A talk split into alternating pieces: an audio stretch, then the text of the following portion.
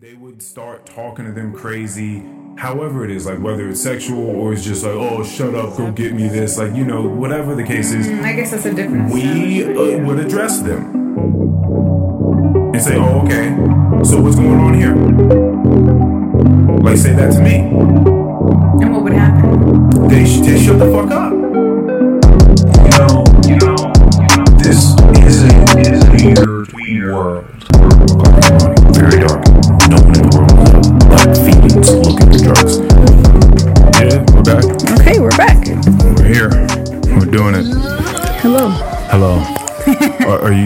good over there I am great. Thank you for asking. okay you're doing a lot of things with your sweater I'm doing nothing. okay Thank you. you got the princeton yale ivy league school sweater tie thing going on is that is, why you you never do this Because I wanted to have it accessible in case it's chilly. I don't want to. I Gotcha. want to make the less amount of noise if I want to put it back on versus like having it on the ground. okay um Do I look ridiculous a little bit? do whatever the fuck you want to do Okay, thank you. I I would like to start somewhere specific today. Okay, let's do it. Okay. I feel like, as I've always talked about, there's always like this continuum of data and information that comes, and then something builds up, and then you have boom, like an idea. So when people feel like ideas come out of nowhere, I think like they've been coming, and you just didn't notice it coming Uh, okay. right? Um, so you and I watched the movie last night, Yes. right? Called The Whale, Yes. starring your friend. He's not my friend. I made a dinner reservation for Okay, him. Okay, so we don't know his name, but the whoever. Brend, it's Brendan Fraser. There you go, Brendan Fraser. Um, he was the guy from The Mummy, I believe. Yes, that gentleman. Right. Um, I don't know him from shit else but The Mummy. Actually, Ah, I've seen is him he like an A-list actor? I B? think I think he's C? like a negative B plus. Okay, I don't know. we don't know. Um, He was a big deal at work, so I don't know what that means. Um, okay. This movie is about a big ass guy, More than morbidly. I mean, he has to be five hundred pounds. probably Something like that? Something like that. He's still able to walk. He uses a little walker to get around. Um, Does not leave his house. He lives on the second floor. Right. Uh, interesting time for this movie to be made. Now, I again, I don't go into the the depths of all the backlash that movies get or that actors get, or I don't I don't know the ins and outs of why. Like when the Barbie movie came out, Yes. and everyone's upset about the Barbie movie. It's like, oh, the Barbie movie is about the patriarchy, or the Barbie movie is Right. I I, I don't know. I've only read headlines and like maybe a paragraph. I, I don't think that you can really come out with anything and not get Yeah, a lot yeah, of yeah. a lot of hate. Now, I do know that there's this thing these days where like you have to hire like if you're gonna make a movie about a fat person, the person playing it has to be naturally fat. If you're gonna make a movie about like a black person, that person needs to be black. Like if they right, like if you're gonna make a, a movie about it's some person, some whatever demographic of person, you better have that demographic of person playing that character, or else you're taking the opportunity away from that type of person that could have been playing it and it could have been authentic in whatever the case is. So Brendan Fraser is an average guy. From what you tell me, you saw him in real life. yeah, he's like an average looking dude. He's not five. He's not anywhere close to five hundred pounds. Right. Okay. So we took a job away from a morbidly obese person. Is what is is the argument on the that I- socials? that when this movie came out, I, I read a few headlines that it was extremely eh, not well liked. That Brendan Fraser was not a morbidly obese man naturally, yet he played this man. I think he did have to gain some weight and also obviously wear a fat suit. Um, but I believe that that was a big cause of contention. okay. Um, Is that, let me ask you, because I've never thought about this before. Does it apply? Like, is it the same thing with like either a Hispanic or black person? And if- fat if- person? If, you if they said we were going to make the movie Ray with Ray Charles and it wasn't fucking Jamie Foxx and they decided they were going they were going to put Tom Cruise in that bitch and have him play blackface. All right, that's different. nigga, they'd have burned that studio to the ground. You can't do shit like that. When, and So- also, that's a musical movie, so you need someone that is not no, more than an not actor. Uh, no? no, that's not true. Like you don't you don't have to. People play people are they're actors. People play shit all the time and they're not that thing. Right? Like you people play doctors and they're not do- For real in that movie? Well, Well, that's because it's Jamie Foxx. that's what I'm saying. Jamie Foxx can do. You see, it's great to have an actor that can do everything in the world because He's amazing. yeah, he's amazing. amazing. You know, but no, you don't have to. Like, you know what I mean? Because I like fucking Will Smith played uh the dude from Concussion, the doctor, Doctor Onomalu Oh, I didn't watch He that. didn't. He's not a fucking doctor. He doesn't know shit about concussions. He doesn't know shit about neurology. You know, like Grey's Anatomy, all these actors. You know what I mean? But you just you you act. You act like you know what the fuck you're talking about. You think every musical documentary or Okay, like no, you know what I mean docu film was made by someone that could really fucking Yeah. sing or play music? No, absolutely not. Yeah, that's a good point. Um now the, question here for me immediately is like, do we have, because I don't know, I don't know this information. Do we I have just- a morbidly obese person on ice that we can just, that we can just on the bench ready to play that is a good actor that could fill the role that, because I would imagine you even being morbidly obese, like that's going to be a tough, well, that's what I'm saying. I think it's like I, it sounds a little ludicrous to me to think that a, a 500 pound person should fill a role because, like, it would never look like that because you're actually struggling. You know, like you, you can't. yeah, like do we have any actors that I are think that 500 doesn't really pounds? Like, because what we're also talking about is the level of of just skill. yeah, Because are you 500 pounds and are you an actor? Maybe. But should you be in, in, in a movie that's going to be at But the where? Where are they? Where, don't think where, they exist, Where are they? Where are they acting? Like, what I show is this? I've I've seen my six hundred pound life. I think that most but that's a reality that, TV show. I think that most people that can't leave their home, let alone their bed, are not like. Come on, That's- come on. What are we talking about? I'm you see what? Okay, so we're on the same page of like what sure. like what are we? What conversation are we having right now? Okay, Yeah. all right. So that's that. Now keep in mind because I'm going to slow step this one. Let's do it. The reason I'm even bringing this up because you have no idea Nope. where I'm headed. and I thought about this already. I'm like, what is going on? You have no idea. No one does. But the whole point as to why I'm even bringing this up is because I feel like I, we have spoken about overweight people various times Mm. Yep. on this platform. And I don't want to come across as harsh.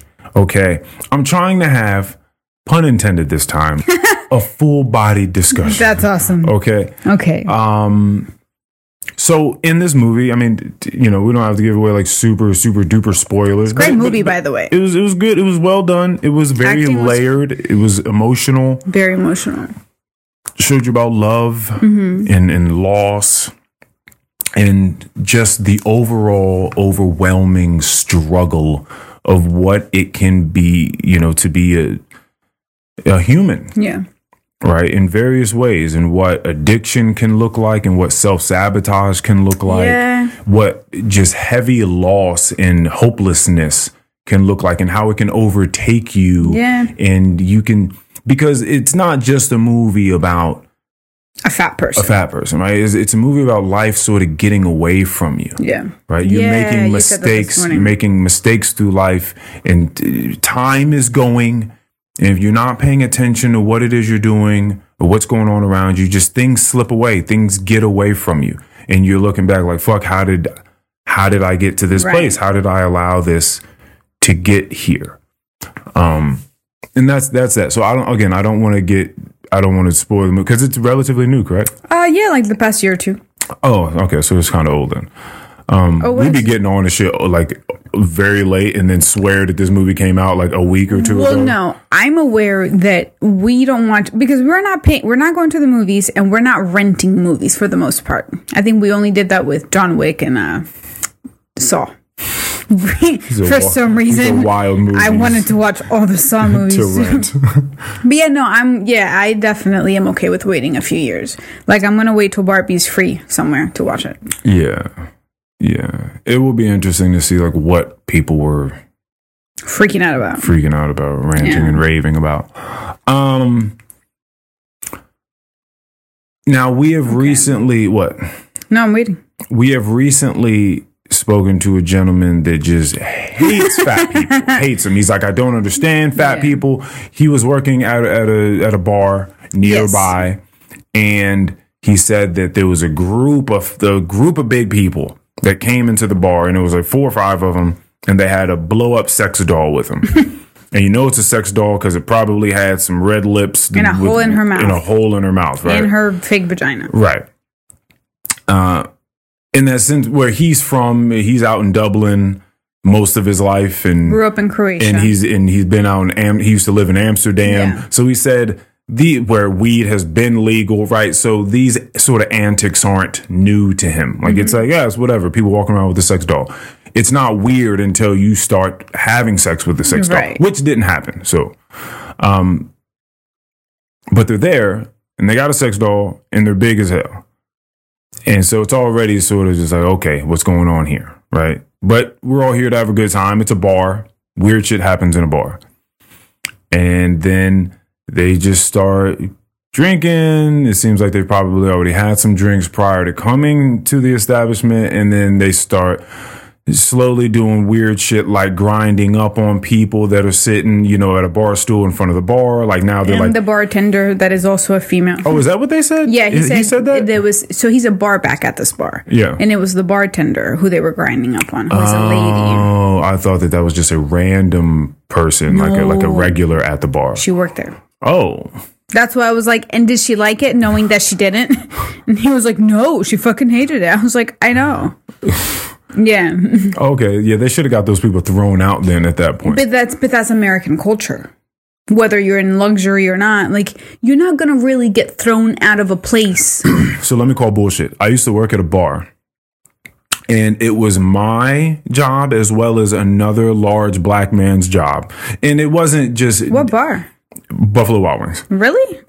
So we were in there and no one told us this was our job. We took it amongst ourselves because this is how we felt as men. Anytime some dumb drunk fuck was in there and started talking wild to one, because all the staff was chicks for the most part. Right. And they're all cute, young, Yeah. dainty chicks, such as yourself. And when they would start talking to them crazy, however it is, like whether it's sexual or it's just like, oh, shut up, go get me this, like, you know, whatever the case is, Mm, I guess that's a different. we uh, yeah. would address them and say, oh, okay, so what's going on here? Like, say that to me. And what would happen? They, sh- they shut the fuck up. Yeah, I've never worked. I've worked. I've been a bartender many years, and that's never That, been a thing. and we were we were allowed to do that. Our manager didn't care. It's just like, hey, what, what? So we would just address. What do you want to do here? What do you want to do here? Do you want to stay with your friends and That's continue good. to have a good time, or do you want to step outside? Like it's whatever. It's whatever you want to do.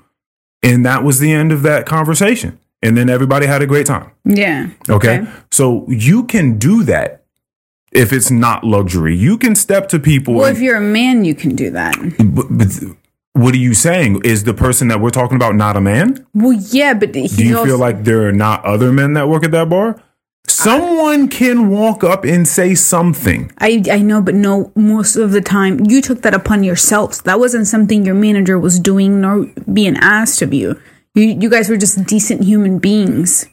Is what I'm saying. Moving on. So then they, you know, continue to do a bunch of weird shit. Uh, I forget if they, oh, what else were they doing that he said was like Um, really just weird? being loud, obnoxious, loud, obnoxious, just, yeah, all right. just whatever. bothering people around them. Everyone is complaining. Moral of the story is he says, I'll never understand these fat fuckers. Yeah. Like, I'll never understand them. Like, I, I just don't understand how you allow it to get to this point. Right. Um, now, what's always interesting to me is as we're having these conversations and you talk to me about my objectivity in looking at things. Mm-hmm. And I tell you, the very first word that comes to mind Detachment. is detachment. It's because I don't have a dog in the race. It's because I don't I, I I've spent enough time detached from my personal preferences on what this world is and how it should be to just be able to see it for what it is. Yeah. So I uh, I often speak from that vantage point. So I'm able to see other perspectives very easily. He also then afterwards talked about how he had gotten chubby himself, but then he realized it and then he reined it in. Okay. So he had a stint to which he allowed himself to get to a point that he didn't like. Yeah. Although he can't understand how someone else just does it past that point, which is the same exact thing. He went through it. He just doesn't understand how it gets past the point that he got to, which doesn't I- make it. It's the same thing as the how you let it get to that point. It's I- the same thing. I think it has more so with what they touched on in the movie. It's just you finding someone disgusting and despicable. Hmm. Because this person is also a borderline alcoholic. This person also smokes way too many cigarettes a day, hmm. has the unhealthiest of diets. He just works a lot and he doesn't seem to gain weight quickly. But he's also despicable, you know, in his own ways if we're just talking about people not taking care of themselves and being nasty. But I think once you get past a certain point of being fat that looks extremely unattractive, you're like, ugh, I could never. How could that happen? Yeah. But you're interacting with other things in, in a very similar way. Right. That's the same uh, concept as when people that drink alcohol excessively talk to us about just like, oh, people that do drugs, like, I could never be around them. I could never be their friends. I could never date them. Like that's so disgusting. And but you drink excessive, and I'm not talking about have a glass of wine or just like have a little glass of like a little fucking cognac on ice at the end of the night and you're hanging out. I'm talking about drinking excessively. I'm talking about the 10 cognacs, right? I'm, I'm, I'm talking about wine and cocktails every day, multiple times a day. waking up feeling like shit in the mornings, just looking terrible. Oh, God. Wild bags under your eyes. You're slow and sluggish and whatever. Like that's what I'm talking about. Yeah. Right. And we know those people. Yep, and he's one of them. Um, so again, interesting Yeah, perspective, sure. right? That blindness, that blindness is very, that very funny for me. Um, so let's keep this moving a little bit more. okay. Um, I am not like that. no, you are not. But I'd like for that to be said and I'd like for that to be known because things can be misconstrued on a platform when you make jokes and you talk about stuff in a vague sense. Right? Sure, and also I think that has to do with people just getting offended because they feel targeted or triggered. Yeah. Mm. Yeah. I, I think it's very I I think it's very funny to hear someone speak about something objectively, especially in the manner that you do, and then just be like, Earl's a piece of shit. yeah, so when people say stuff like that, I don't trust like you need to figure some stuff out. Yeah, so I'm sorry.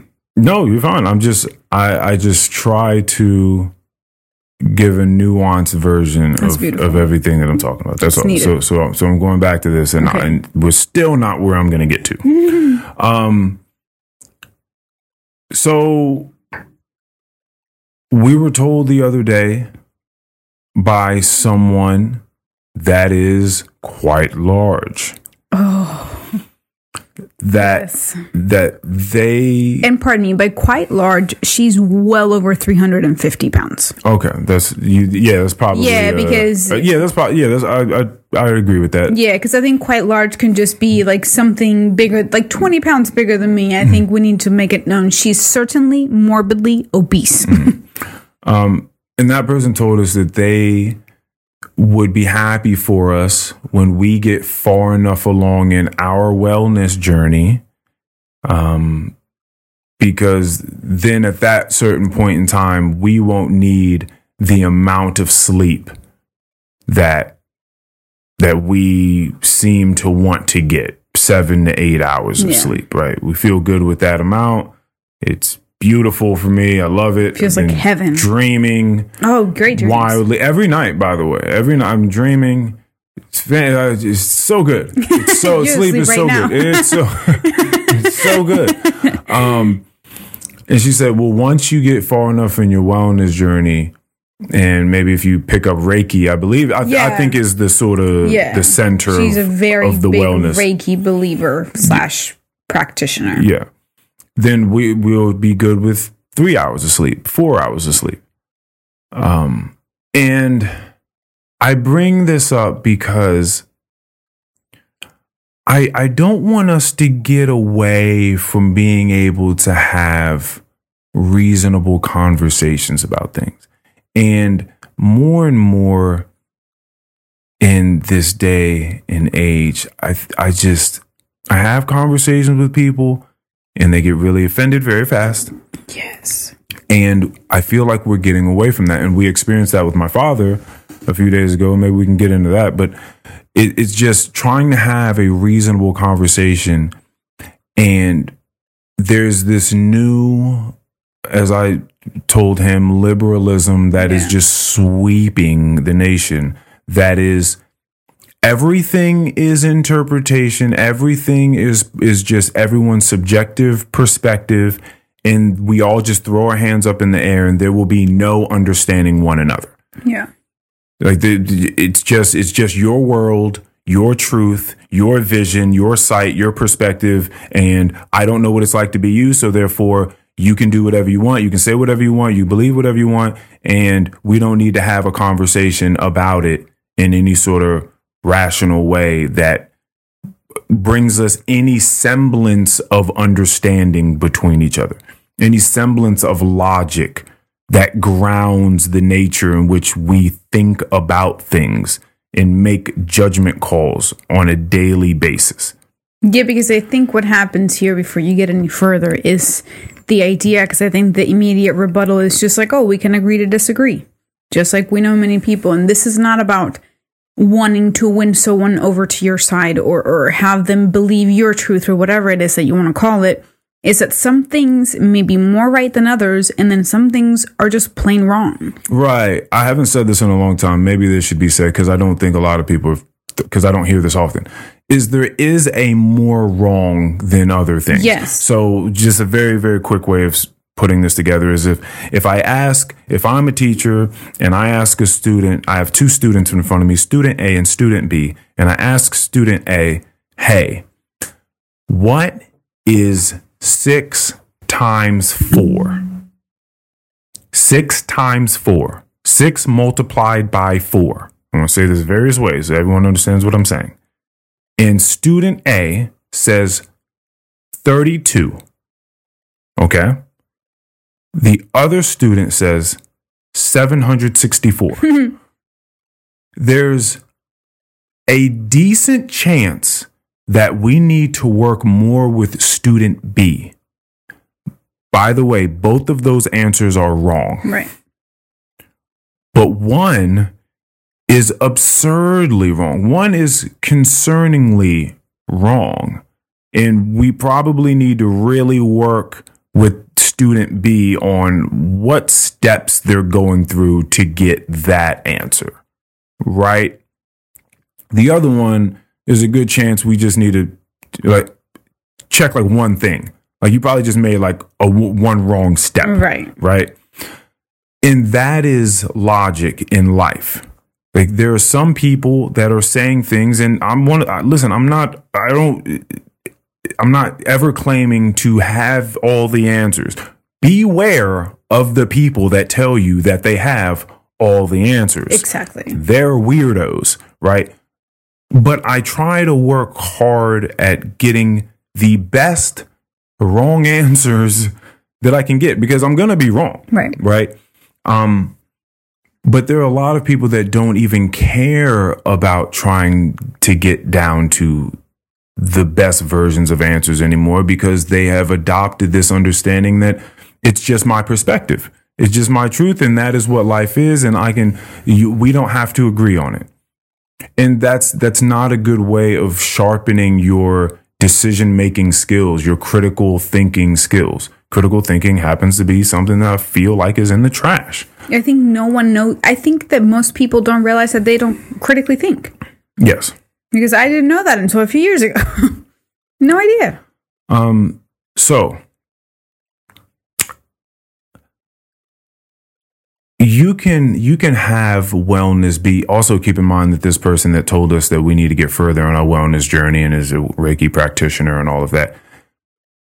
Um, says that wellness is their life, that wellness is at the core of their life.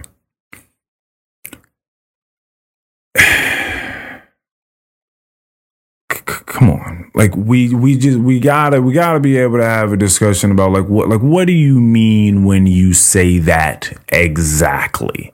Like what are you talking about? Because i don't i mean i don't believe you. I think you're a very sweet person. The sweetest. very very nice. I think you're very very good at what it is you do. She's a phenomenal masseuse.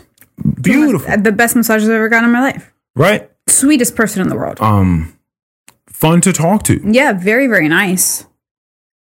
and And let's have a discussion about what it is we're talking about. Um, now I know I'm kind of I'm I'm, I'm kind of going a little bit over the place. I Lizzo has been a a huge topic in at least the comedy that we've been watching. Yes. Lizzo's name comes up quite a bit. People are constantly making fun of Lizzo.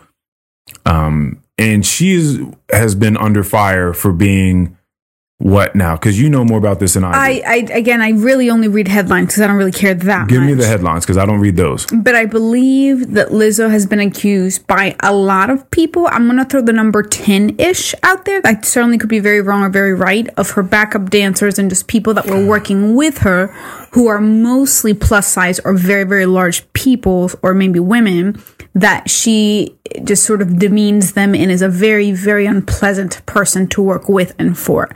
I believe that's what the headlines say. Right, right, yeah, yeah. And yeah, like they, I think the number's large. It's sort of like Bill Cosby, and when he got accused, it's like oh, like one or two people want some money, but then it's like fifty of them. Yeah. it's like all right, maybe not all of them got raped, but a lot of them got raped. yeah, yeah, yeah. you know, it's, it's something like that. Mm. You know, yeah, it's tough. Um, and and I'm, I mean, they're all backup dancers, so like they got to dance, and like that's a lot of movement for big people to do. Like, it's, it's I mean, at some point, you gonna get fit. well, you would think. you know. Um, but she's also been under fire uh, before for wanting to exercise, I believe, as well. I believe that there's been a demographic of people that were like, "How dare you exercise? Like, how dare you want to get fit?" That is, like, you're clearly demeaning the demographic of people that have propped you up and supported you in the first place. I wasn't aware of that. oh, you weren't. Oh, yeah, that yeah, that was that's also a thing as well. Oh, so other fat people didn't want her to be healthy Indeed, because they were fat. kind of like when uh, Nadell lost all that weight. Oh, people were upset about that. People are upset when people that are fat lose weight. Yes. Oh, I wasn't aware of this. Yes. Hmm. Okay. Mhm. Interesting. Yeah, no, fuck all this. I have no tolerance for that. Uh, yeah. So that that's a thing. Um. Really? Yes. Wow. Because they because you're no longer on the team. Like we like you you can't be a. It's, this is the perspective. I'm trying I'm trying to paint you the perspective. okay. If you're fat mm-hmm. and we are your little fatties, right? Like what does Lady Gaga call her people? Like the little oh, monsters. monsters, Like if you're if you're yeah. like that version, right? Then we put you in a position to speak for us. To uphold our values, which are we are beautiful the way that we are. Now, if you decide to be the leader and change, to them, it's the equivalent of fucking Martin Luther King getting his skin bleached Right, of and being course. white like Michael Jackson. They'll be like, nigga, you can't. Like, bro, we, we need you. You can't be out here with white skin being Martin Luther King Jr. at the same time. Right? Then now that is clearly different. but But that- I get the idea. but yeah, because we're talking about just health, right? But but that that is the way that they are seeing it, or some people are seeing it. Like you can't go get fit because then now we lost you. Like you can't. Like, well, who are we supposed to? What, what's going on? I feel stupid because my mind can't even truly absorb like I like I won't allow this idea to go in. it's like my brain is like you're like you're thinking way too objectively about it like I can't process it. Wow. Um, Okay. It's hard to try to get into these very ideological Twitter space, like mind prisms, You know what this reminds because me Because they're very narrow. I think I told you about this when Demi Lovato went to some ice cream shop somewhere and they had like skinny ice cream, which means I think either no sugar or very low sugar. yeah. Um, and she just was flipping out because she got triggered and how dare you trigger people with eating disorders and advertise it as skinny because this is but all kinds of shit. yeah. Probably ruined that business Yeah, for sure. because she could not handle the word skinny somewhere. yeah, she didn't like that. Uh, yeah, so that's very interesting. and that was and that is just a fuck man yeah It's, like your friend with the message. You know, she got triggered by something, and we don't Oh, even yeah. know We don't know what the exactly- trigger. We just know that she felt very offended by something we don't know. and, and this is and so this is this is the point is i'm i'm giving a space for all of these people For sure. That that feel triggered by the, all these things because like I I don't know what's going on, but what I do think is necessary. Now I didn't want to go there through a text message conversation because Yeah, I'm not I'm not having a text message conversation about about about any trigger at, at all. Yeah. right. So we'll we'll have a real yeah, discussion. I, unlike our friend from that bar looking at Mm-hmm. the big people with the blow up doll, I understand how life gets away from Yeah. people. I like that's not new to me. Now, if he doesn't know this, he's gonna know. So RJ, I used to steal from him. Oh, you told me that. Yeah. I had an issue with Adderall. I had a real issue. I really, really, you liked it. We loved it. Erlani, I used to drive hours to and from my house when I forgot Adderall at my house Oh, yeah. to go pick it up and bring it back so we can just fiend out for Be- hours. because it was like it was like new life. You oh knew Oh you knew that if you had that pill on you, that hmm. no matter what was going on, if you took it. By the way, this is probably going to be triggering for people. too. yeah, so we should maybe put a little trigger warning. but like you could take it and it would give you new life. You felt like it would, whatever was going on, it would just be going. You could focus on whatever it is you wanted to. You would feel euphoric, talk for hours. hours. You'd want to call people up, just get, get connected with Get people you didn't ideas off. Your brain's fucking churning. Whatever. And you and, Cigarettes. and you didn't need anything else. You didn't need any food or oh, All any you need is a sleep. Like you just you're good. You're good. You just had just energy, just an un just a bountiful like amount of energy. You're on just, top of the world. right? You knew that. And and I really, really liked them. I Really, really liked them. And at a certain point, things get away, get away from you. Now, I always told you that in my mind, this may not be everyone's mind, but in my mind, I knew like, okay, like the clock's ticking, Earl. You can't, I knew this early Mm. Like, on. Okay, you said that. I definitely didn't feel Earl- that. yes, I'm thinking about things early on. I'm like, you can't do this like forever. This is not sustainable. This is no way to continue. Like, you can't just keep popping these, not getting sleep, just eating candy and cigarettes. Like, you know what I mean? Fucking Red Bulls, not exercising, just not getting proper nutrition. Yeah, for me, Yeah, I I need s- like a really big eye opening moment, which is when I found myself smoking a cigarette for breakfast or two of them before work at like 5:30 a.m. in my car. That's when I realized I had a problem. But before then, I was like, ah, I'm just doing Adderall and smoking cigarettes. I'm manipulating people, like because I because my mom works so well. I would just I would manipulate women, uh, you know, have sex with them. Adderall's done. I'm done. Right. And, and it's just like you're a different person afterwards. Like you literally, For you don't care about none of that shit that you were talking about when you were on it. It literally just, your whole chemistry just changes and yeah, morphs. for real. Um, and he had my roommate at the time, RJ. He had a prescription. Now he didn't really. He wasn't on it like we were. Like it, did, it didn't matter to him. It, That's why she'd give me like 20 at a time. to them, I don't think it matters. I think to like actually people with real ADHD, maybe it just doesn't really matter as We're much. addicts. Yeah, it's different. it's different for us. Like we, are, you know, And and maybe there's still people with ADHD that can abuse it. Whatever. I don't. I don't know. Yeah, yeah. But I just know that I was abusing it, For sure. and he, so he would just always have more because he wouldn't take them every day. He said he didn't always like the way that it made him feel. So, and I knew that, and he would just have them in his car, and there would be, and it, this is like, let me paint to you the fiendish, the, the fiendish nature of some of these early, early mornings, right?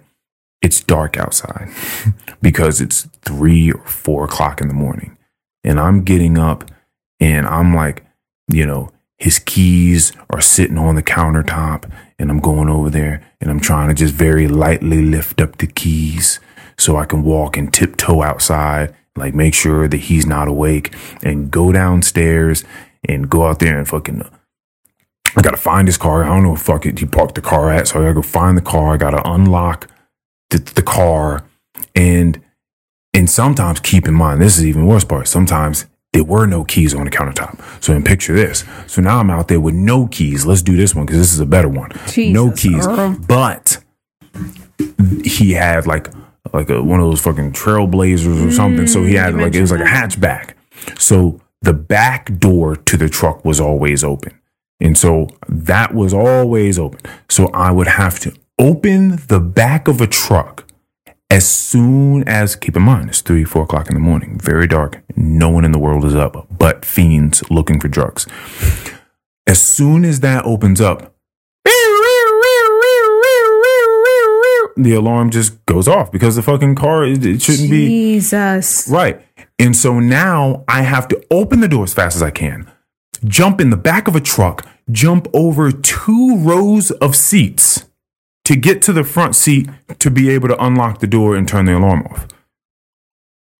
And then scrounge around and, and find Adderall and get out of the car and go on about my way to work Jeez Louise, man. that's an issue. Like that's that's a problem. And in my mind, I'm like, this is wild. I'm going to wild lengths to get Adderall. This is crazy. I shouldn't be doing this. You know what I used to do? I used to have like a little stash of pills from like Cole and Ashley and, and Tootie. I had Vicodin, I have oxycodone, I had Adderall, and I would just like keep it in this little pill bottle. And every time I ran out of Adderall, I was like, mm, let me just take a little, a little muscle relaxer. Just a little. I always had some, just all kinds of shit. I had like a little backup pharmacy. Mm. And that's when I really, every time I dug into that little stash, I was like, mm, you fucked up a little bit. Loved pills. Also, this chick I Left used to date, the one that had the dog that licked my asshole when we were having sex. Yes. Her, I think that's just the best way because you're not gonna know her. Yeah, no, I have way. no idea what her name Her name is. was Laura. Never heard that name before. Her name was Laura. Yeah, yeah. Uh, she also dealt with. I, I don't know how many things she you said was. she was crazy. I, well, because that's a, a dumb way of saying. Yeah, she had a the, lot of the other issues. things that I don't know that she had exactly. So I wasn't her doctor, um, but she definitely had a lot of those things going on. She'd cry. You know, she'd go in the bathroom, come out, be okay. Like there was, you you never know what the fuck was going on, right? Um, but you know, she, at that point in my life, crazy was cool. crazy was right. fine. We all go through this, right? Um, she also had a lot of Adderall, and she would also give me a lot of Adderall. That's definitely a reason why I stuck around for as long as I did with her. That's a that's a fact. So there was just always Yeah. pe- there were yeah there were All my friends these, were drug dealers or knew were, were or best knew friends someone with drug dealers. Yeah, you knew. I grew up with drug dealers. Yeah, it was great. Yeah, or not even or yeah, drug dealers and then just people that went are- to the doctor Yeah, also that. because a lot of people's drug dealers just have you know MD Yeah, next to their name. next to their name. Yeah, Ashley, she actually got Adderall prescribed to her, even though she didn't have any sort of ADHD. And she, I asked her, I, I was like, how easy was it? She was like, the easiest thing. And then I had another friend who did the same thing. yeah, Yeah. yeah. So sorry, RJ. Yeah. Uh, yeah. So I bring all this up Right, of now course. What are we to say that I understand that things get away Yes. from people. I understand just like you can get caught, as I said earlier, like in the current. You can get caught in the undertow of the current. Like that. That just happens. You just get in the mix and you you're disoriented. For sure. You don't know what's going on. Um, Uh, it's tough. Like if you ever been hit by a wave in the ocean and you go underneath the water, like boogie boarding or surfing or some shit like that, you know what I'm talking about. For sure. Like you're just you're fucking smacking your head on a seashell. And that water is harsh. And you're just twisting and turning around. You don't know what's going on. It's crazy. That's what it's like. So when people when life happens to people and people are saddened by what's going on in the world or what's going on with their family or their friends or their loved ones or you know it's like you fucking you got fired from your job or laid off or some wild shit or someone you really really cared about died and you didn't see that shit coming. Um, or what you know whatever whatever the case is i understand how things can get away from you if you don't if you're not grounded by certain principles and grounded by people around you, which is why AA and all this stuff exists, right? If you're not grounded by people around you that can that can give you some perspective, that can give you some feeling of orientation, like, hey, you're still here. Hey, you still have people around you that care for you. Hey, like th- this is just or this is just an obstacle. This is just a moment in time, but like this, Yeah. but this is going to pass. Like, but you don't have to just throw your hands up in the air and say, fuck it. For the next 20 years. You don't have to do that. And so I, I bring that story up about myself in particular, just so I can, so I can show, I can paint the picture of, of empathy that I have and sympathy that I have for people that go through these things. So I just, you know, every time I say the word fat or I just, I fuck around and I joke about it, I don't want anyone to think that I'm real like that. I just like hate people that are larger than I am or any of that. But there also has to be just conversation. Now, now let's have a little bit of fun. You know, sometimes people will come to me and they're just like, "Oh, Earl, you're so skinny. You're so skinny. Eat some food. Oh, you're so skinny." And that's been various All people. And there's various people. Now, I don't take it seriously because one, I look great, Phenomenal. And- and- Absolutely outstanding. and, and I and I feel great, and I I know the strongest guy in the world. and and I know it's definitely not, No, but but but but I know what it is, and I'm so I'm not worried about it at all. But you can never make that joke on the other end of the spectrum. You can never be like, "Hey, man, put that cupcake down, you fat bitch!" Like you can't you can't do that to someone's face because and even in a nice way, you couldn't do it. no. But but again, they're saying it to me just like Of course. but that's what I'm saying. Like I'm joking around. Like Right, if right. I say to someone that I like and they know I love them and they and I know that they love me and I'm just like, hey, put the cupcake down, you fat bitch. Like you, that that's not going to be received well. Of course. right? But if they say, hey, Earl, like pick up that cupcake, you skinny motherfucker, like Yeah. that'll be funny. That'll be acceptable. But for some reason. Body positivity does not work on that opposite end of the spectrum there's two words body positivity but yet for some reason it, the positivity doesn't it, it doesn't uh it, it doesn't work on the inverse It's like, hey, Earl, you look really great being quite small. You're very muscular, yet you're very skinny. You look amazing. Like, that's not a thing. Listen, as a former fat person that was extremely overweight and is still slightly a bit too fat, it's just. Like that's that's just bullshit. It's absolutely bullshit. Because if anything, it should be called body objectivity. Like like we can you don't have to be walking around and just being like, you're fat and ugly, you're fat and ugly, because that's also not the case. There are very, very many people that are fat and beautiful. Now, we don't just stop there.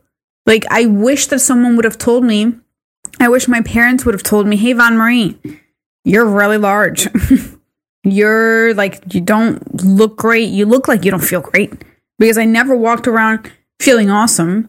Now, I think it would be I think it doesn't really exist for people to be even larger than I was, to be like a Lizzo or be like the wellness guru that we know from work and say that they feel amazing all the time. You just don't. Your body's uncomfortable. It's not used. Like you're not supposed to be carrying an extra 250, 70 pounds.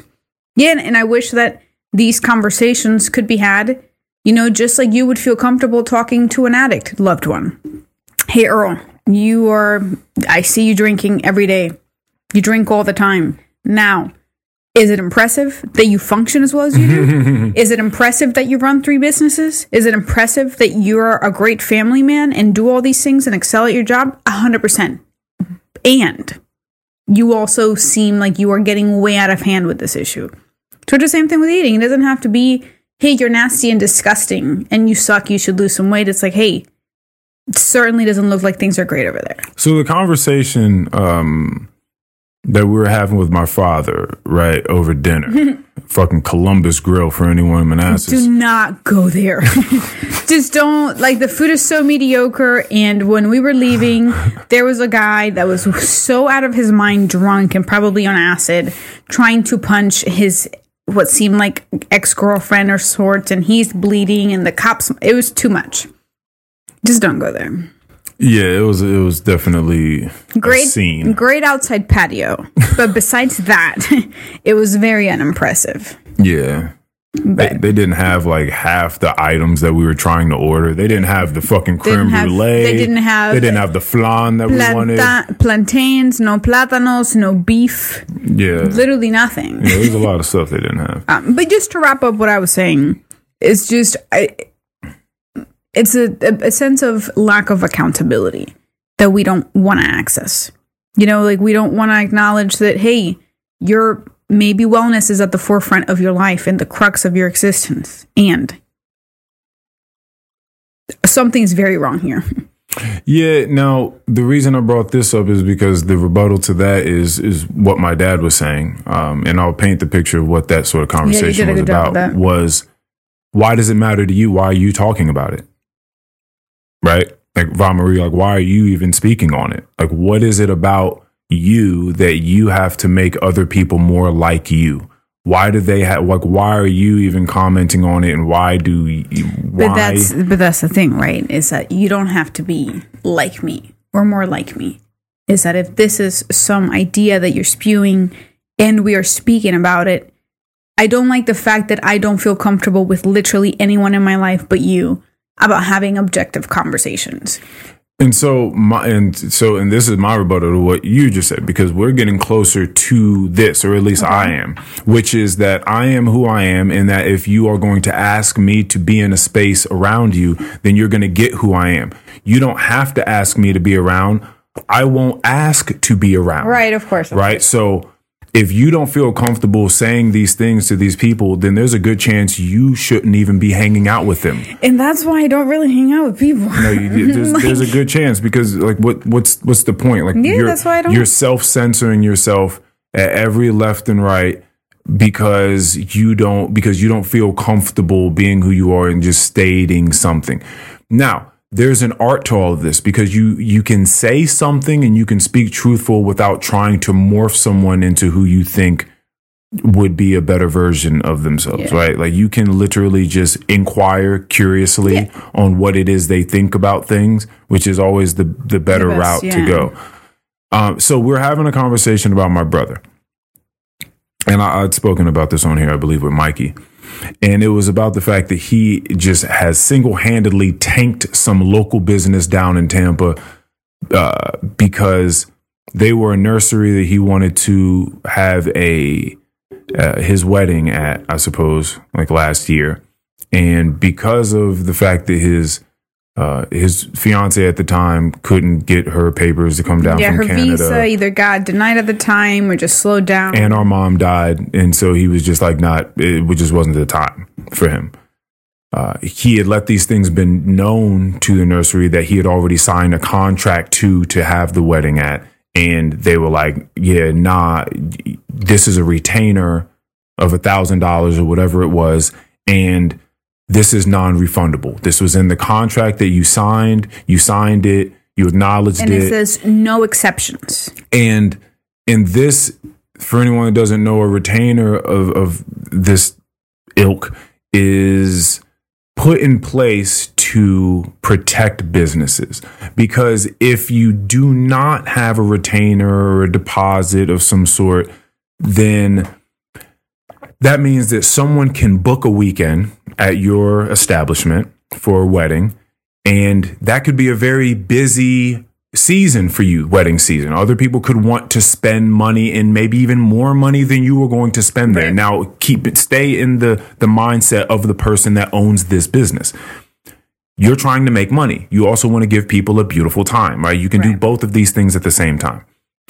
Now, if you don't have that retainer in that contract, then that means that people can book a weekend and then later on, after many other people have tried to book that same weekend and you've had to now turn them down because the initial person has booked that weekend, that initial now customer or client can say, actually, you know what? For whatever the reason is, we have to pull out. I can no longer come there and spend my money. So now you've lost out on their money. You've lost out on the countless, you know, dollars that other people were trying to give you for that weekend. And now you have no bookings that weekend. Right. So you're, you're losing money. That's a terrible thing. You have to have something in place in order to protect right. your business. And that's understood by most people when they sign the contract. They're like, all right, I understand. If I pull out, you know, within the next 72 hours or, whatever the case is, because sometimes it's just restaurants, so it could be wedding venues, whatever the case is. I'm going to have to pay a fee for that. We've all had to pay a fee for pulling out of something incorrectly. Okay. yeah. Very nice. Right. Um, that's an abortion joke. Anyway, so so that's that's that's kind of the case there. Um, he then decided to make a website that was a compilation of everything bad ever said about that establishment and his own account of what happened at that establishment. And he got it ranked, which means when they type in, or any human being types in the name of that establishment, his website comes up before their website does. He's really good at what he, he does. He is outstanding. right. Very talented, very skillful. Um, and now their business is doing terribly. Okay. They'll probably never be able to recover. Um, now, some might say, well, hey, listen, these people, all these people said these things. All he did was just compile it and, and put it on a website. Um, that's, that's a perspective. Yeah. That's a perspective. Do I think that he needs to spend his time doing this? No, not necessarily. I don't uh, there now, and and this may not go through it all because maybe he's minded all his p's and q's and you know checked all his boxes. So maybe this lawsuit doesn't really mean shit, and like there they, there's no chance of them winning. Um, but just even have this negative energy of people trying to come after you and steal your money and like you know sue you, bring you to the court of law and then then you have some social media bout with them for people to be able to look at and it's since been deleted. Good thing i screen recorded it because i want that forever.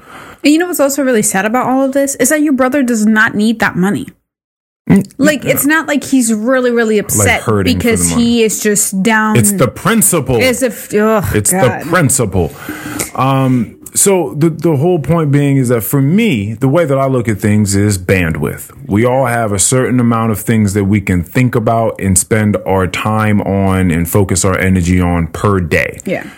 If you ever become older or you're just chronically ill and you only have a certain amount of like you know how you have to spend your energy. I know certain people I've grown up with uh a chick earlier I used to work a tropical smoothie with, and she was chronically ill. She had some autoimmune disease that like mm. Johns Hopkins, and no oh, one yeah, could figure out. Yeah. And she was like, I know the amount of energy that everything in the day takes. Like I know that I can put my shirt on, put my jeans on, mm. my shoes. Like I can get dressed, and I know exactly like what portion of my energy is going to be taken for that. What portion of my energy is going to be taken for eating? What por- like she knows down to a T. So at the very end of the day, she's spent. She she cannot do anything else other than she what she put on her daily schedule. That's all of us, really, yeah. right? We all have a certain amount of time and effort and energy a day that we can expel towards things. So I think that it's just best to try to put your energy towards things that make you better, that make you feel good, that put positive energy in the world, blah, blah, blah, blah, blah. This is my perspective. I could just be wrong and maybe that's not everyone's jam, right? But as someone that knows him, as someone that cares for him, for us to be having this discussion amongst like my sister and my mom about how what we believe for him to have done to be petty and to be unnecessary and that he was mostly in the wrong in the first place. And then my dad come join the table and be like, "Oh no, he has to fight for what he believes in, and you, you just want him to be more like you." Now let's let's let's focus on this. You want him to be more like you. It's these it's these sort of statements that people don't think about truly. Um, be more like me. How? And why would you say that in the first place? Well, what if the answer is yes? What if the answer is yes, I do? Right? How do you, what is your rebuttal to wellness is for everyone, it's not just for me. Right? So, d- would I like him to be more like me, like the fact that I'm alive? Right? Like I'm alive. If he was dead, he'd be less like me. Okay. So there are similarities and there are dissimilarities between all of us. And there are some of them that it makes sense to be more like someone else. Complete sense. Right? So my my uh, analogy was like, okay, well, if he was raping people, would we would we just want him to be him and figure it out on his own, or would it behoove us to want him to be more like us, people that don't rape people? Right. So when you throw the whole just bumper sticker flag of you want him to be more like you, all these people that are talking about fat people, you just want people to be more like you. It's all about you. It's all some egocentric sort of source that this is coming from. That's an unsophisticated conversation. Extremely. Like maybe it is a bit more like me and it's a bit more like a lot of things that that are good for people just in general. Everything doesn't work for everyone, but there are certain things we can have a conversation about that are probably good for most people.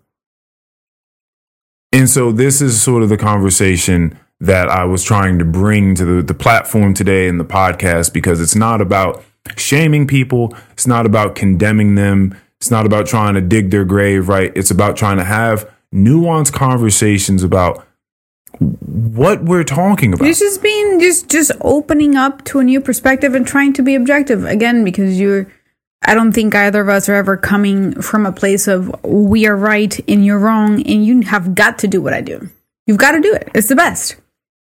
I'm wrong all the time. you know, but I'm also very open to being wrong and, and accepting and extrapolating from other things. You know, I'm, I'm very turned off by the idea of you know, people constantly talking about being just open to new perspe- perspectives, but will only just be open to the fact that they agree to disagree. Mm-hmm. And absolutely, they don't take anything from that because you don't have to mold to any of you. You don't have to change everything you believe in. But what if there's like a little something here? You know, it's like maybe 90% of the things that you said I don't agree with, nor do I understand, but like this 10%, like I resonate with that a bit more like maybe I should think about that one. Maybe I should bring that into my life a bit more. Mm-hmm. Versus, you know, everyone gets to do what they want to do, and it's their truth and it's their life. It's which their which which is difficult because at the end of the day, it is that. It is. At the end of the day, you do get to do whatever it is that you want to do. No, that's that's hundred percent true. It's it's funny. You know how none of this is real. yeah, that's the, always eh, what I come. To. Yeah, to. at the end of the day, you can do whatever. You don't have to listen to anyone. You don't have to really intake new perspectives. Yeah. You don't have to think about to what degree you are wrong about something. You know, there, there's there's just there's a lot of that. There is the world that is going on around us, and then there is the world that we place on top of that world. Yes. Right? Our personal lens on what's going on. And I think that it is a worthwhile endeavor to try your best to find practices that allow you to investigate what is going on without your traumas, your traumas layered over top of it, your very particular set of, you know, components that bring sadness over top of it or whatever the emotion is. Like there are ways to step back and look at just what's happening. And until you do that, th- there's always going to be, you know, just that some sense of disorientation because there, it's there's no certainty in everything. There's just Yeah. there's no groundedness, and maybe certainty is the is the wrong term because there should always be some level of doubt and things that keep you healthy open skepticism. but but some the more and more I speak to people, it just seems to be so in the wind. Just the ideas that are swimming around, it just seem to be so in the wind. It seems to be sa- such a lack of orientation and groundedness, um, I and it makes it makes conversation truly interesting for me Yeah. um, because I get to see like where all the little holes are in people's Usually logic and holes. and where, as I told you before, where the emotion and where terrible experiences sort of pick up the conversation and take it from then on. Um, so, you know, I, I wanted to bring this up to say, listen, I love everybody. For And- sure. And, and, and I just want to have full bodied conversations about whatever it is that we're talking about. And, and I understand that life is difficult and that we're pulled in so many directions these days with so many different things. This, this idea, a lot of the white people that I speak to these days, where Oh, I'm from in this region, they all think that white people are terrible. They think that white white people are racist That's so crazy. and that you know they're explaining to me that they are inherently racist and that you know because of the system and because the the system that is that has had you know racist mechanics built inside of it means that they benefit from it inherently which means that they are inherently racist and that these are things that they're learning in school and in college and all this sort of stuff. Um, and that that's fascinating. That's fascinating because they believe it wholesale. There's no deviations from that idea. It's it's simply that.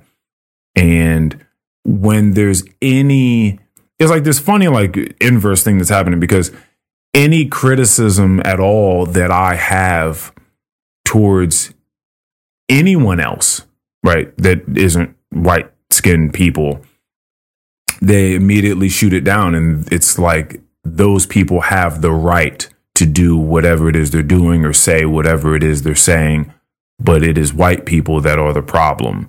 And it's fascinating having those conversations with white people is, is they're just like no like i completely understand you know that a black person could say that they love the white slaves Like, i completely understand She said that?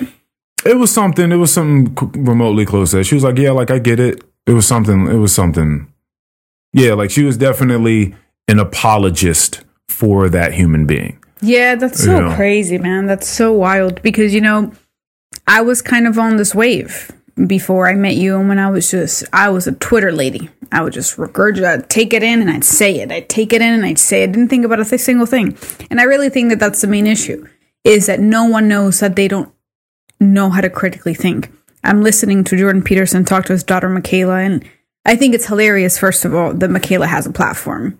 you know, like I'm very happy for her that her dad is Jordan Peterson because she needed that. You know, she sounds like I like a bit crazy. She's gotten so much surgery and lip fillers done. She hardly looks like herself anymore. And I thought she was gorgeous before.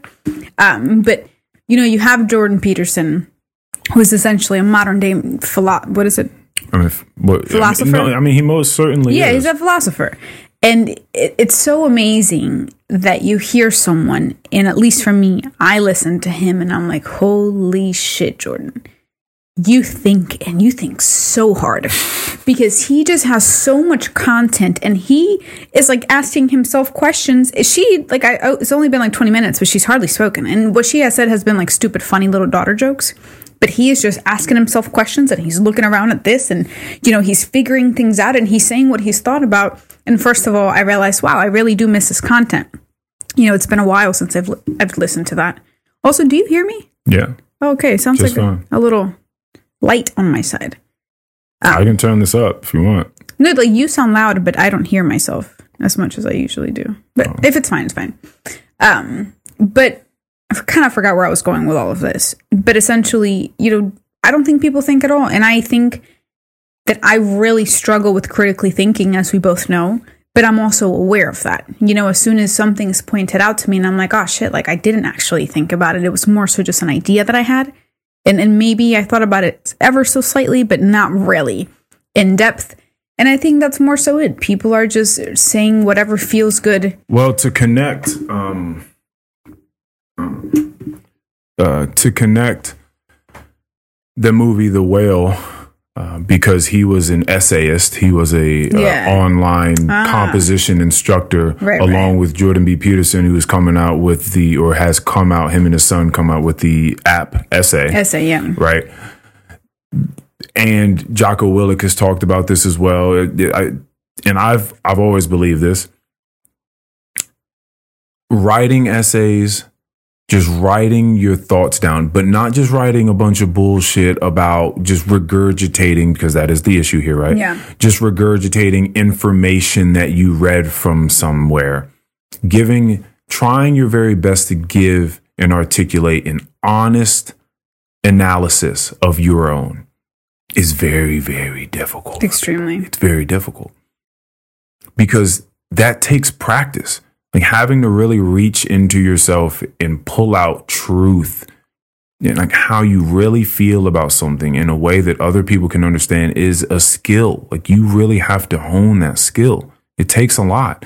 And if you don't give a fuck about composition, like you came up through school and you didn't already have a knack for this, just some innate ability to be able to express yourself, then when you get older, it's not, it doesn't just get better It's worse. right? You know, so you're just inundated with a bunch of ideas. Now you're in this information technology age and you just get bombarded with fucking information every single day from every which way because you're on social media and it's everywhere and everyone's talking about everything. And everyone feels like they're supposed to have an opinion about everything, which is crazy because how the fuck really could you?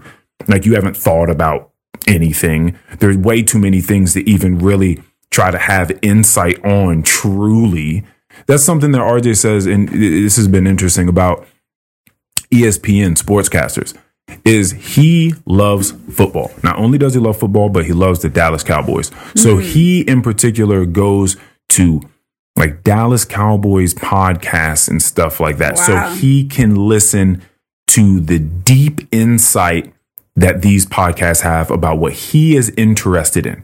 Because he knows that if he goes on Sports Center, these guys, as knowledgeable about sports as they are, he understands that they cannot possibly have the insight to really speak on things as knowledgeably as he would like for them to. Right. Because they're trying to fucking cover baseball and hockey and football and, And basketball basketball. and, and all the stats and all the things that go into every one of these things. He's like, there's no way. Like you you just can't. There's not enough time in the day for you to really know what you're talking about to the degree that a real lover of any one of these teams or any one of these sports would really like for you to be able to speak on it. Like he's just like, "Ah, I'm good on that. So he he doesn't really indulge in that. And it's the same thing. People want to talk, try to talk about politics and just in shit. Politics covers so many things nowadays, right? So they try to talk about everything. They try to talk about global warming. They try to talk about abortion. They try to talk about gun control. They try to talk about transgender issues. They try to talk about so many like finances, billionaires, Fortune 500 companies. They try to talk about civil rights. They try to talk about so many things, mental health. And what sort of time in the day you think all these niggas got? Like you don't got you go to work and you you spend a bunch of time doing your work and then you do some other things, but like you cannot sit around and actually have the amount of time that it takes to truly research and sit and think these things through. But everyone wants to have an opinion because it's a day and age where everyone has to have an opinion. Everyone wants to say something about everything. But it's like, nigga, you don't know shit for Right. real. So that's a I mean, that's a, that's a tough space uh, for people to be in. I kind of forgot where I was like started with on this. We were talking about critical thinking. I was talking about Oh, jo- oh yeah, essaying. So Oh, yeah. if you're growing up through composition in your grade school and you don't take it seriously, you don't learn how to truly construct, you know, intros, like your thesis statement. Like, what is it that I'm talking about? Yeah, and why? Why does this matter? Like, why am I bringing this up? Is this some bullshit or is this something I truly care about? Right.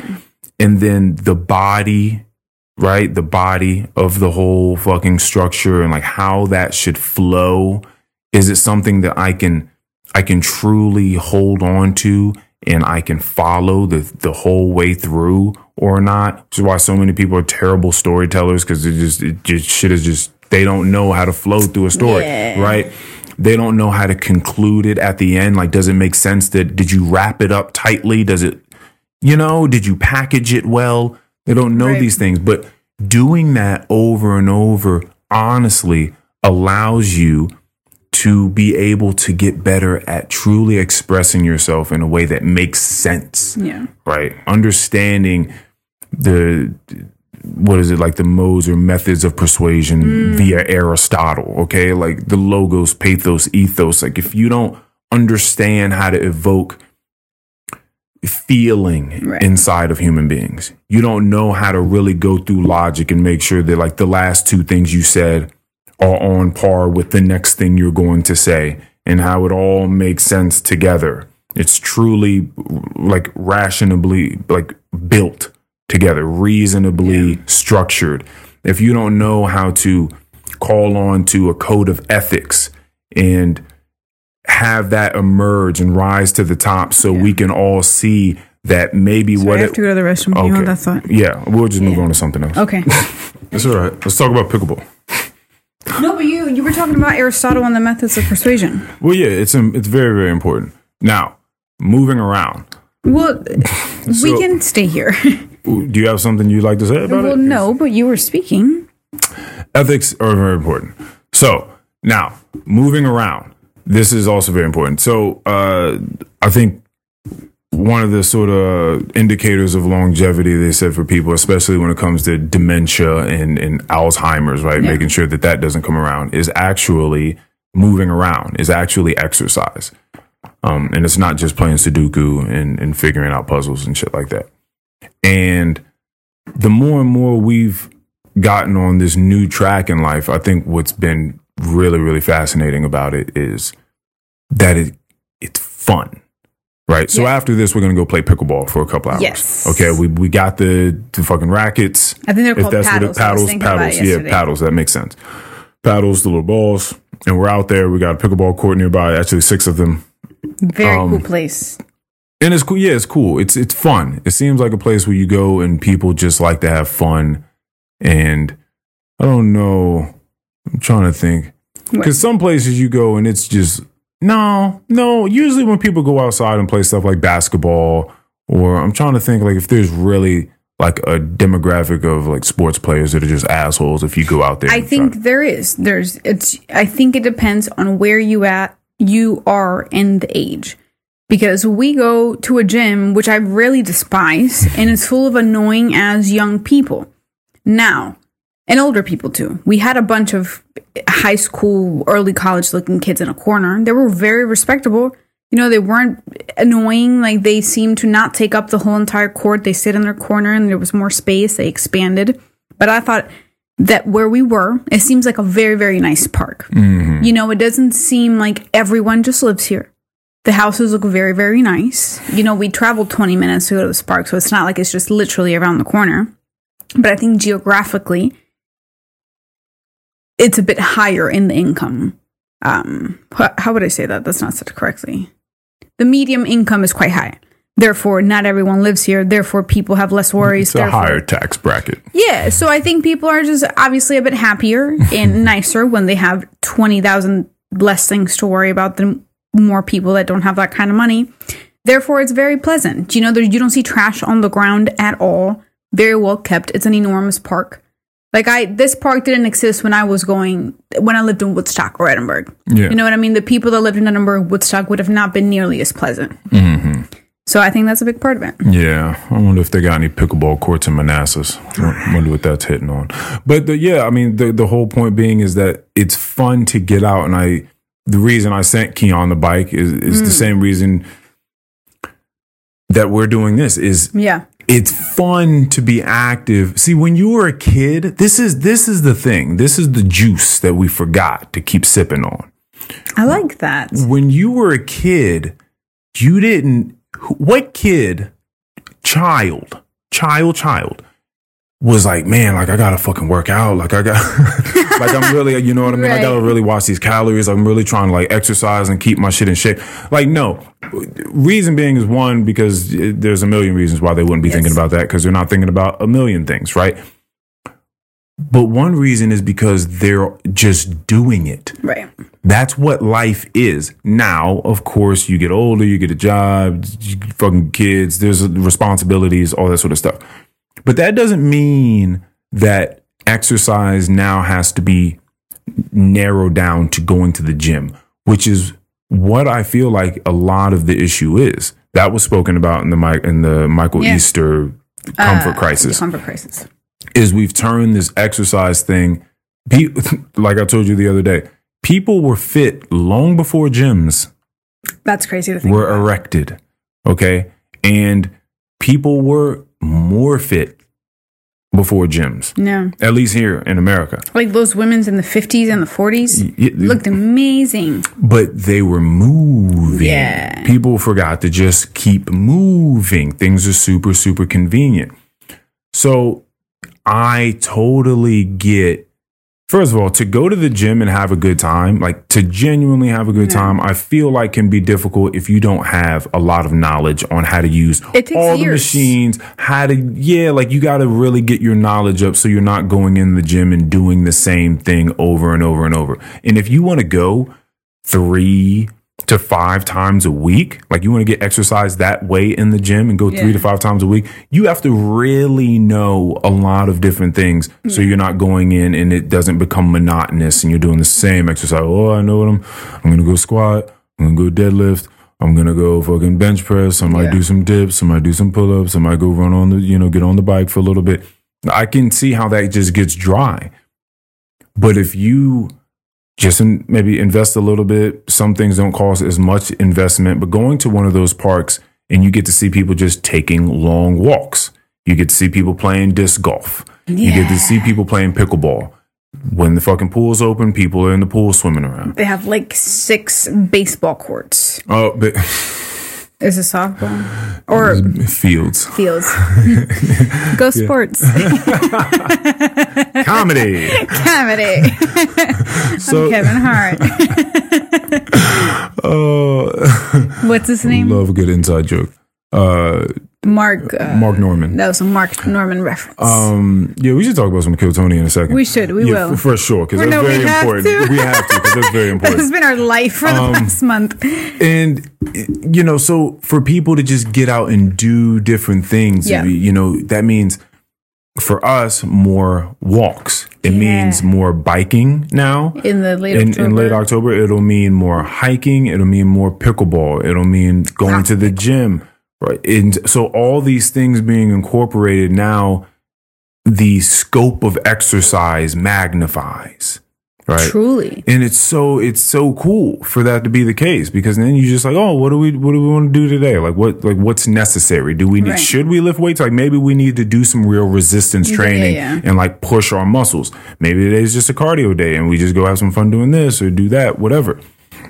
Maybe you want to knock out two birds with one stone and we want to explore more of the town, the city that we are newly a part of. Let's get the bikes out. Let's go explore Right. and exercise and come back, right? So you can, it- it's great.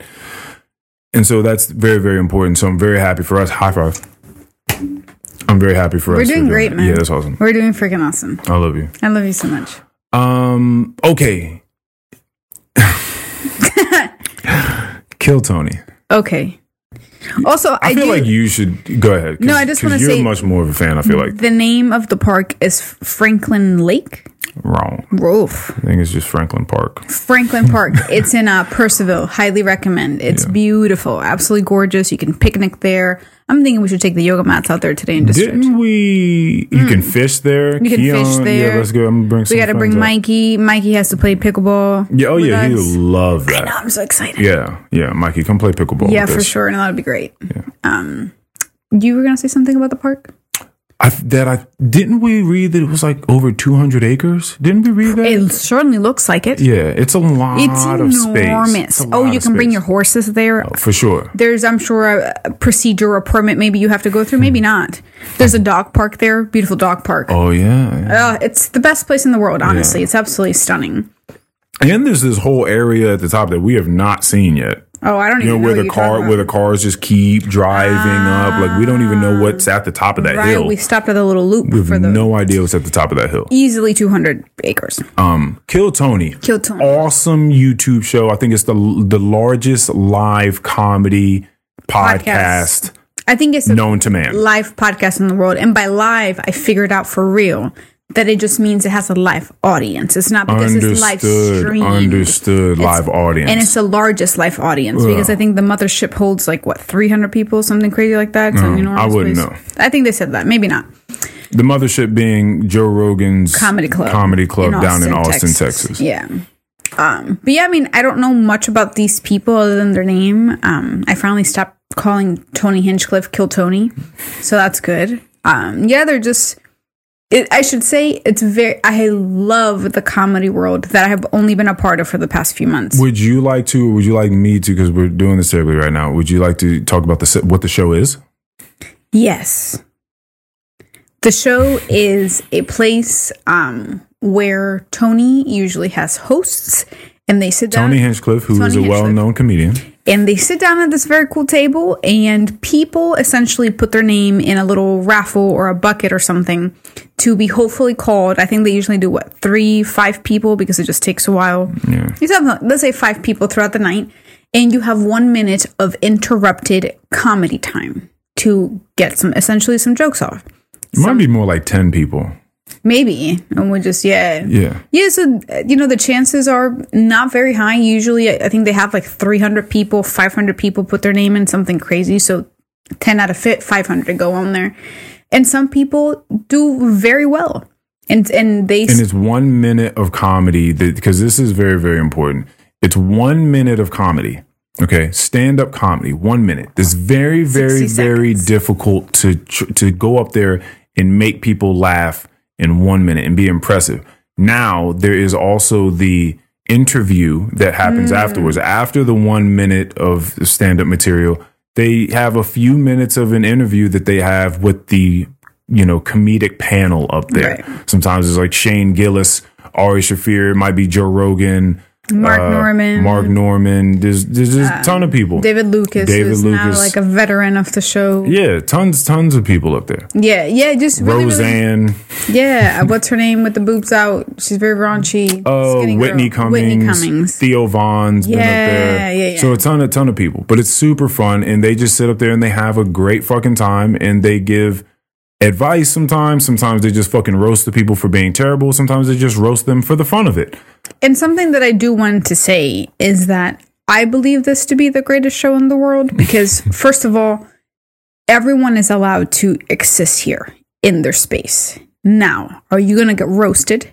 For sure. But if you're a good sport, you can roast people back, you know, and just be honest. And I also think it's absolutely amazing the opportunities that Tony provides for people. You know, we saw Celia something, I forgot her last name, Contreras, I think it was Contreras. this very, very large, enormous lady, full of dark, nasty ass humor, fucking killed it. That night, she got booked by Roseanne to open for her for like three shows, and then she was opening another show for Tony, getting paid for all of them. And she's homeless. And she's homeless, and her parents died recently. Like she looks like a mess of a person, spiritually and figurative. and, in in um, what is that word?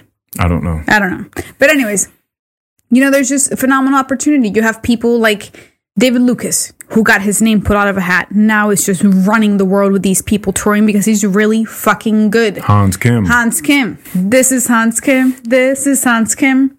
phenomenal. Opens every night. You have William Montgomery, William that is a Montgomery. funny ass redhead dude who is so freaking weird. Like he's the oddest person alive. So freaking funny. And then Cam, Cam Patterson. Cam Patterson, this dude that was just working at the comedy ship. Florida nigga. Florida nigga mentality. If you For if you know sure. that song, you know what I'm talking about. Shout out to you, Mikey.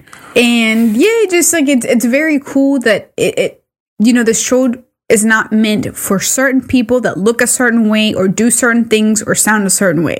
All these people that we've named, if we could show you a live video of what they look like and what their comedy styles are, you would be like, "What the fuck?" Yeah, that's awesome. They're all so different. They're That's all, all that matters. so different. That's what, and I've heard them talk about this on podcasts like Joe and, and Tony and everyone, Brian Simpson that's been on there. Like mm, all right. these people that go, they're like, this place was so beautifully built with such great intentions. All the people that come here are true comedy fanatics. Yeah. They don't give a fuck about none of that PC bullshit that's going on in like the LA comedy scene that seems to be brought up so frequently Oh, when people come from LA. Yeah, because it's LA, it's Oh. Hollywood. So when people come from there, you haven't noticed that in LA, if you have a conservative view, you're cut out immediately.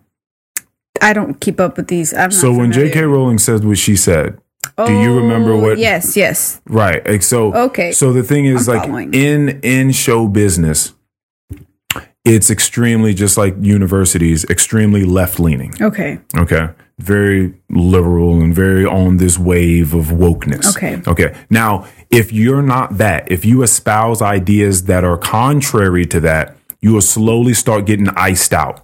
Hmm. Okay. So everyone just has like this hive mind idea, or at least you're going to put, you're going to say that. If you're on any podcasts or any talk shows, or for the most part, that's what you're going to hear every person say. They're going to espouse those type of ideas for the most part. It's only like handfuls of people that will come out and say what they really feel about something. Right. So that's hmm. so that's kind of the thing. So that's why you hear about so many people coming from LA to Austin because because they can't be comics there. Because if you say a lot of the wrong things, then you'll be iced out. Like you won't get the opportunities. So people are just making a bunch of like woke comedy. That's terrifying. You see what I'm saying? So people come down to Austin and so they can go to a place like the mothership where you can say whatever you want as long as it's funny. Right. People will laugh and you will get opportunities because that's all they care about is is it funny? Is it funny? Not like does it make us think necessarily like maybe some some comics do make you think and they are funny at the same time. But it's not that. Is it funny? Does it make me laugh? Then that's all we care about because that's what true comics and comic fanatics care about. Is I just I'm here to laugh, dude. I don't give a fuck about nothing. Like if if it happens to be political and you make me laugh, great. If it's about fart jokes, great. If it's about Down syndrome, you know, television shows on Netflix, great. It doesn't matter. Just make me laugh. That's all I care about. That's all that comedy is supposed to be. Laugh. Laughable. Make me laugh. Right? And so that's that's all they care about down there. So if you can do that, you can thrive. That's it. It's fucking awesome, and it's, It's such it's such show, a different man. it's such a different space for people to be a part of, You know, I'm very happy to be in the space in and my it's life. healing.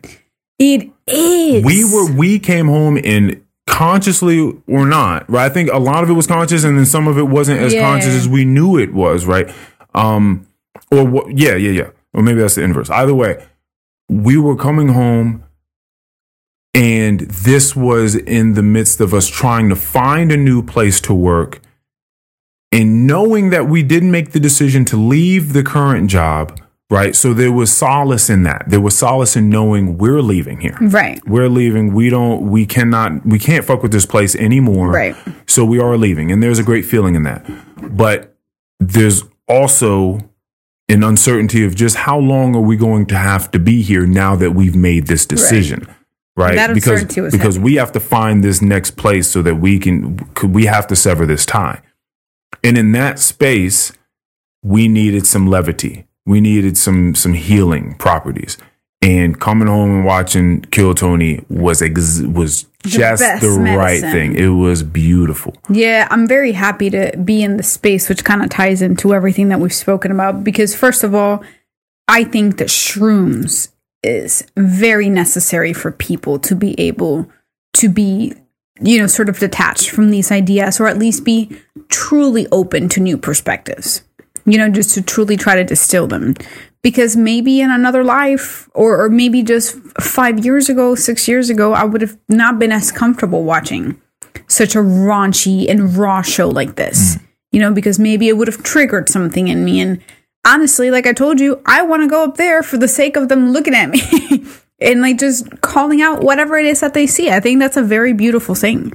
I enjoy that type of interaction. You should just watch roast then. You know they have those. yeah, They have they have like Comedy Central roast. They have like roast shows. I'll show you a roast show that you'll cry laughing. oh, that'll be good. Yeah, it's, Yeah. it's it's great. It's a great like YouTube show, and it's just these guys are just like one goes to the front of the classroom, and there's like a bunch of little classroom desks, and they all sit in Mm. it. Um, I forget what it's called right now. I can't plug it, but uh, and I think it's that person's job to like roast people that are in the crowd, which are just other comics as well. And but then the other people can hit them back too. I forget like sort of like point systems or whatever how it goes, but it's a hilarious show because they're all so good. Okay. It's so funny. That's awesome. yeah, but but Comedy Central roast like people willingly go up to get roasted. Yeah. It's it's it's a fun thing. It certainly humbles you. For sure. Right, and and for some people it's necessary. Like the Justin Bieber roast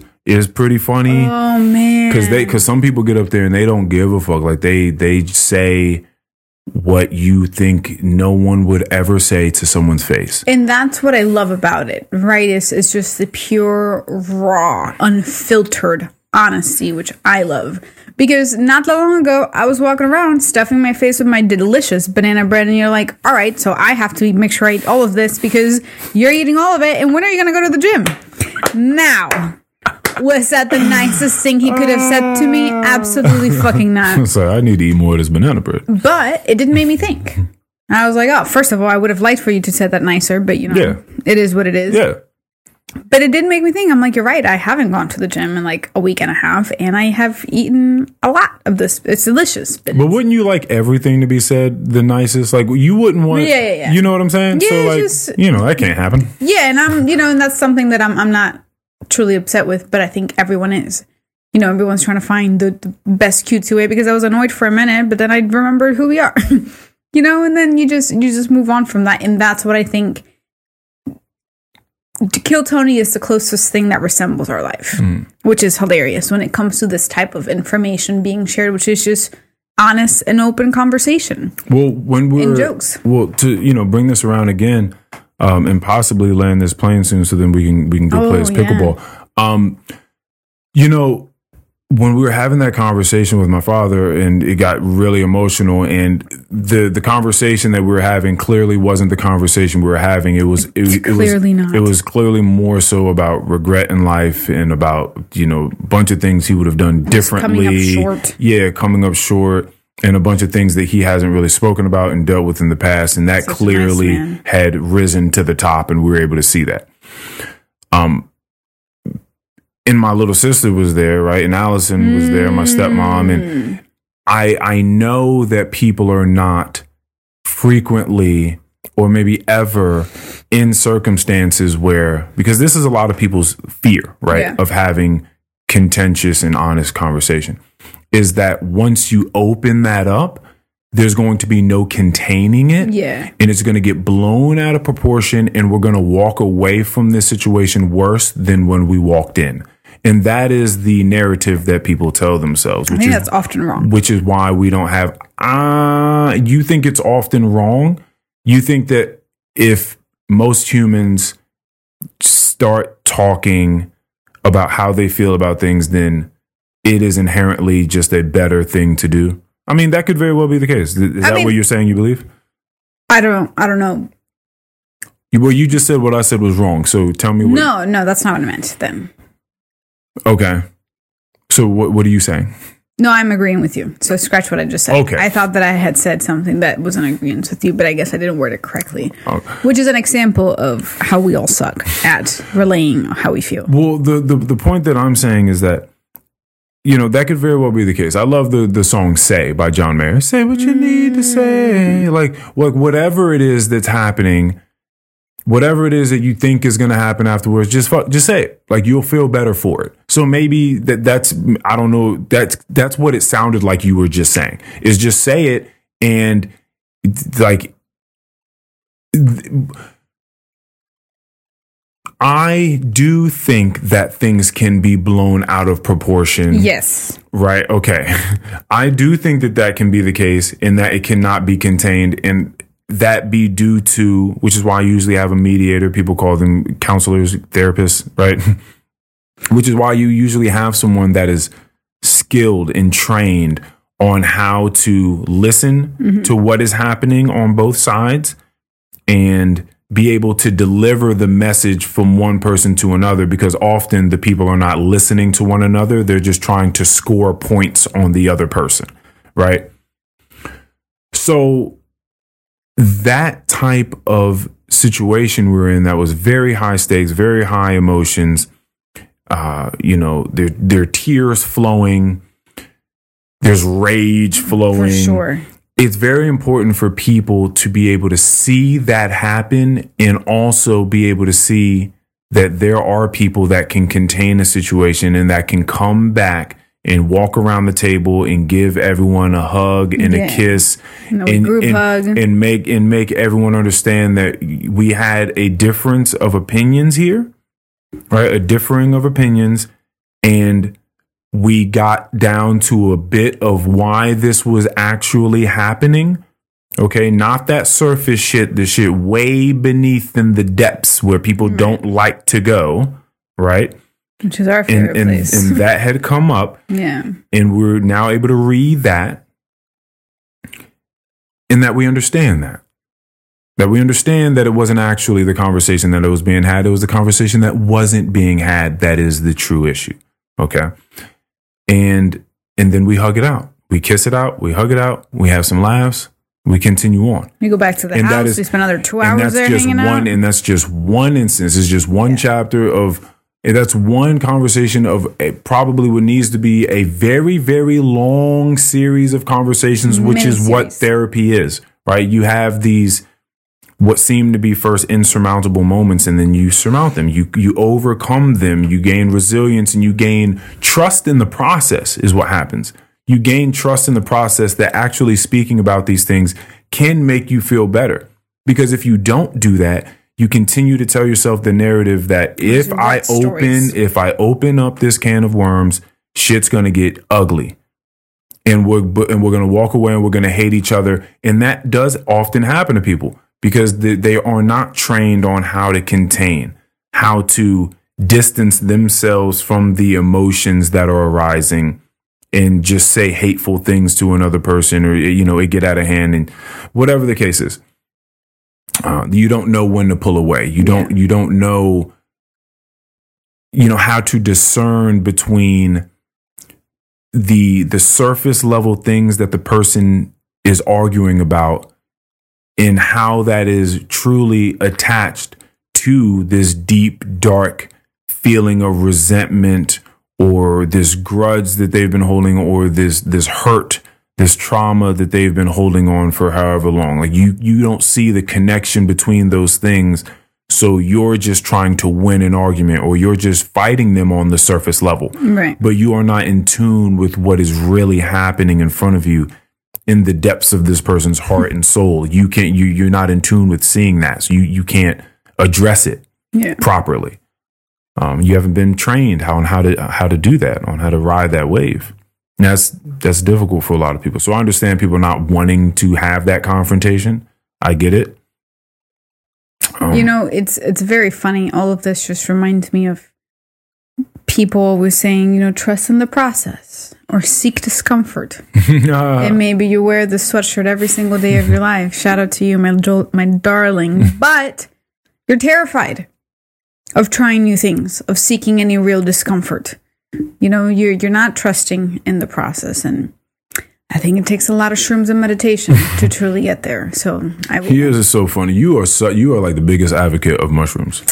dude, because they saved my life. I think it's. Like- a, I think that it is a way of getting there. I think that it. I think- it- but I. I think that. But I think that you can raise people, little humans, to understand certain things, and like they wouldn't necessarily need it. yeah, but everyone's already been born and raised. I'm talking. Well, I mean, not everyone. There's Well, a lot yeah, of children well, out there. People around us, you know, and I think past a certain age, you know, because th- then you would have to be this person, and no one is this person. So, uh, right, because you, are saying even the people that raise them, they have to have that in order to be able Yeah. to like instill something. Yeah, no, I see, I see what you're saying. Yeah, like this is not something that you can just like hear about through people. I in think that you can meditate. I think that you can meditate heavily, and there have been studies that show that it helps greatly with emotional regulation. Because this is this is No, a no, huge I'm not saying that this doesn't happen through meditation. Is that I don't know any real long form, long term meditators outside of you, Sam Harris, Shauna Shapiro, Sadhguru. You know, like people don't really meditate in these very deep, transformative ways.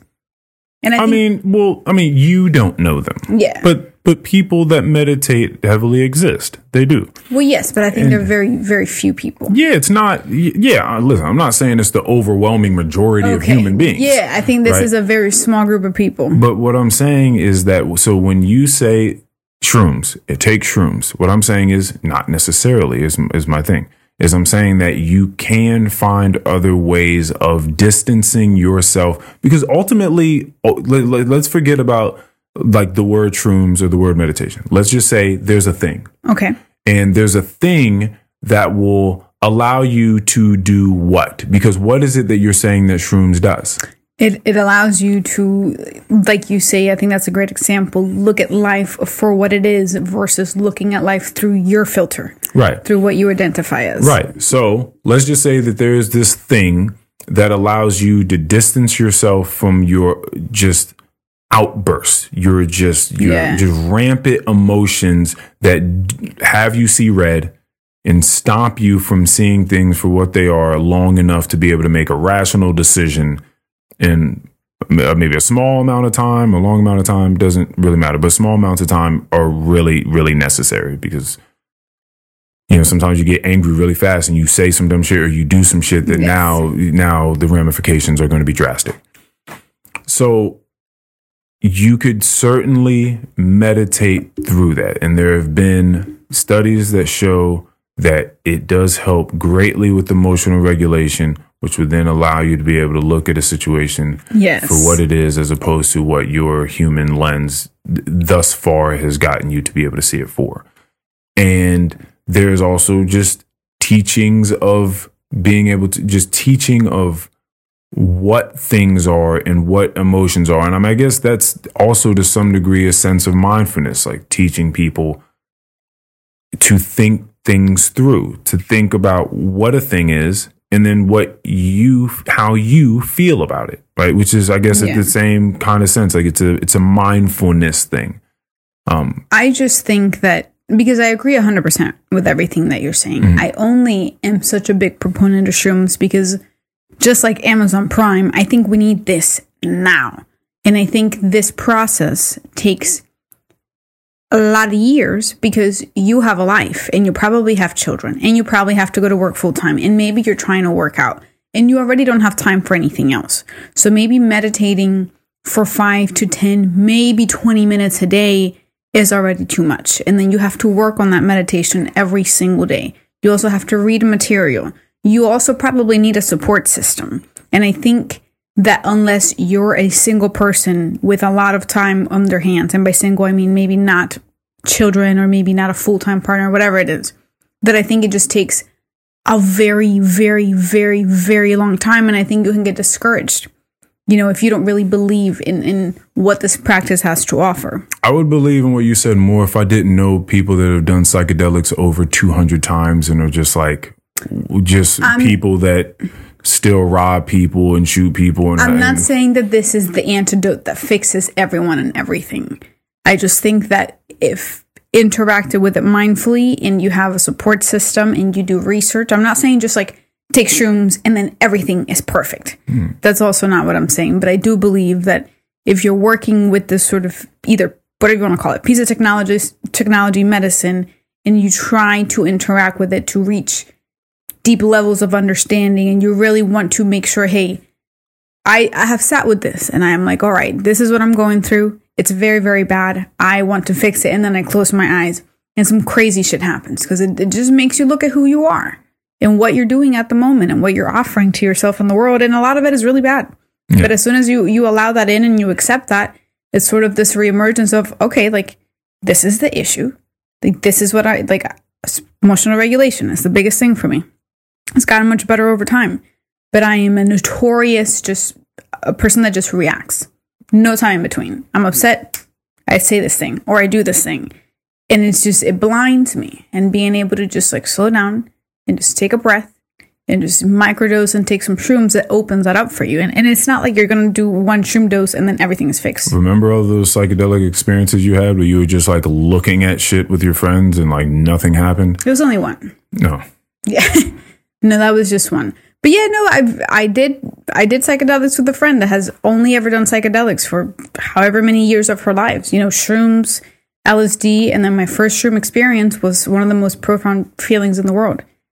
But yeah, I just It, think is, yeah, it is funny. I understand what you're saying. The intention going in truly matters, It- it- it just does. like everything else that you do. I, I no, I understand what you're saying. Yeah. It is fa- also fascinating to me that people do psychedelic drugs and get nothing at all out of it. That they just You know, but I really truly think it is being completely honest about being okay with the unknown. Because I will never forget going into my first room experience with my then friend. And, you know, she, we even did this little ritual. She wanted to say a little prayer, and I was terrified. but I remember thinking, like, I am utterly and truly open to whatever it is that happens here. And then I closed my eyes and then I meditated for four hours and it felt like I was stuck in a maze that I could not get out of until I s- stopped trying to get out of the maze. And I just let it be. And that so much more shit happened after that. But yeah, it's, it's just truly the intention. I just, I think that people are not honest. They don't know that they're not being honest with themselves, you know, going into these things. Yeah, no, I believe that everyone should do meditation. I just think that I remember starting meditation at first, and it was so difficult. Oh, it was so hard, Earl. I would meditate for five minutes, and I'd look down, and like a minute and 45 seconds have passed. I'm like, what the fuck is this? Like, this is horrible. I'm freaking out. Like, I have so much anxiety. It was. It was really, really bad. And now my life, just like you said, it just truly feels like a meditation. just one long know? flowing meditation. Yeah. Yeah, it's just but also I've been doing psychedelics and meditating for close to 4 years now and this is the best it has ever felt like the past 6 months. So I think it's very easy to get discouraged and most people don't just have a mentor next to them. I think that's huge. Yeah. You know, you you need you need to have a huge support system. So I think it's helpful. You know, I think of these these doctors that, you know, have or have had these studies where they provide a facility for you to go do uh what is it, MDMA? Yeah, I believe. Yeah, and just and you you do shrooms and you try to access these very very bad slight unhealthy emotions. And they usually put a blindfold over you so you don't even have your eyes open and I think that could be scarier for some people. You know, but you have someone walking you through this process and asking you questions and letting you know, "Hey, maybe this maybe you're seeing the most terrifying thing in the world right now, but you are in a room and there's doctors here and you are safe and this is okay." You know? And like Tara says, um, I forget the full quote, but essentially it's just in this too. Mm. You know, just like allow this too. Mm. Yeah, she's great, man. You know, just being the And ocean this too. and this too. yeah, that's a good way of putting It's- it. she's really good, and, man. And, and this, And this too. too. It's all here. It's yeah, all a part. and this too. Yeah, just just you know, just feel it in. Yeah, you gotta accept that you're probably really ugly and really fucked up. But as soon as you realize that, it's not your fault, but you are responsible. yeah. You know, just just accept that there's some weird parts of you. Sometimes we're really ugly. Like I've been I've caught myself being quite despicable way too many times. But you know, you really try to not do that again. And if it does, hopefully it's a less enhanced version of what it was that first time that you noticed it happening to the point it doesn't happen anymore. Yeah, healing is very important. It's so necessary. There, there are a lot of things that people focus on in life, and a lot of it could very well be worthwhile and have brought people joy and security and all that. But I really think that healing is like the most worthwhile endeavor. yeah. It's the most worthwhile endeavor to to heal. Um, You know, because we also know this person who has done psychedelics, God knows how long in the Matrix, mm, you know, and, and he is very disciplined and determined and he's constantly tripping and he has, you know, great philosophies about some things, but then he's also kind of lost in, in this world as well. You know, he's not very objective about a lot of things. He also has an issue with people being gay you know, because he hasn't been exposed to it very much. It's a very new concept for him. You know, just just a bunch of funny things that you'd look at. It's like, how can you? What do you mean that you've been in the depths of the psychedelic world, interacting with every fiber of your soul and your ideals, but then, like, you just you have all these funny little things about you that you think that people owe you their time because you want them to provide a service for you. Like, what do you? What's wrong with you? Yeah. It's just it's interesting. it's very very nuanced. So when we were having that discussion, this, uh, try to wrap it up with this, Okay. uh, with my father and Alexis, my little sister, oh my lord, was talking about how there's some trend on the socials The about how socials, me- so- about how men believe that they can pretty much do anything, Oh, right, of course. and that if you ask the man if you on a plane and the fucking pilot passed out or died. Could you land that plane? And there was some overwhelming percentage of men that were like, "Oh yeah, I'm definitely landing that shit." Like, which is which is the best thing ever. I love that people believe that they can just land a plane if it came down to it. Now, the conversation that came up at the at the table, it, they asked me. I was like, "No, I- no I can't. I, I can't land a plane." My father was like, "You better believe that I'm gonna find a way to land a plane. Like I'm gonna figure it out somehow. Like I'm gonna find someone that knows the information or whatever." And I'm like, "That's m- much better of an answer for sure." Than just like grabbing a hold of controls. I've and- got it, guys. I've got it. and just trying to fucking That's land a plane. And I was like,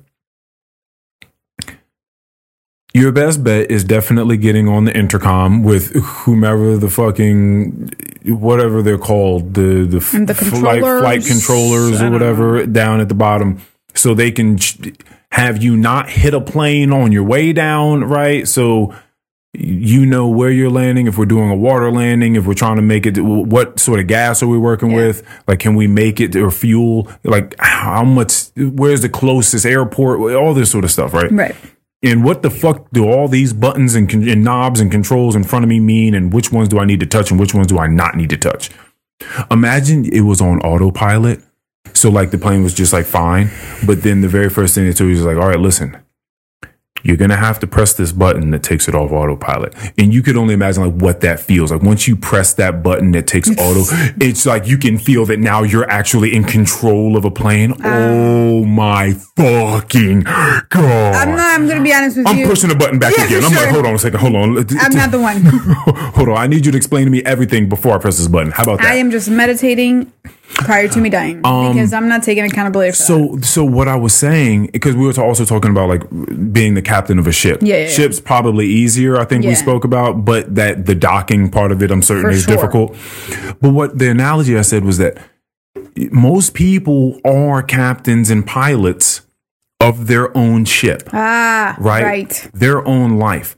But you don't like you don't really wake up to that until like I don't know, sometime in your 20s for most people. Like you you you were brought on this planet, some people decided to have sex, conceive you, you're now here.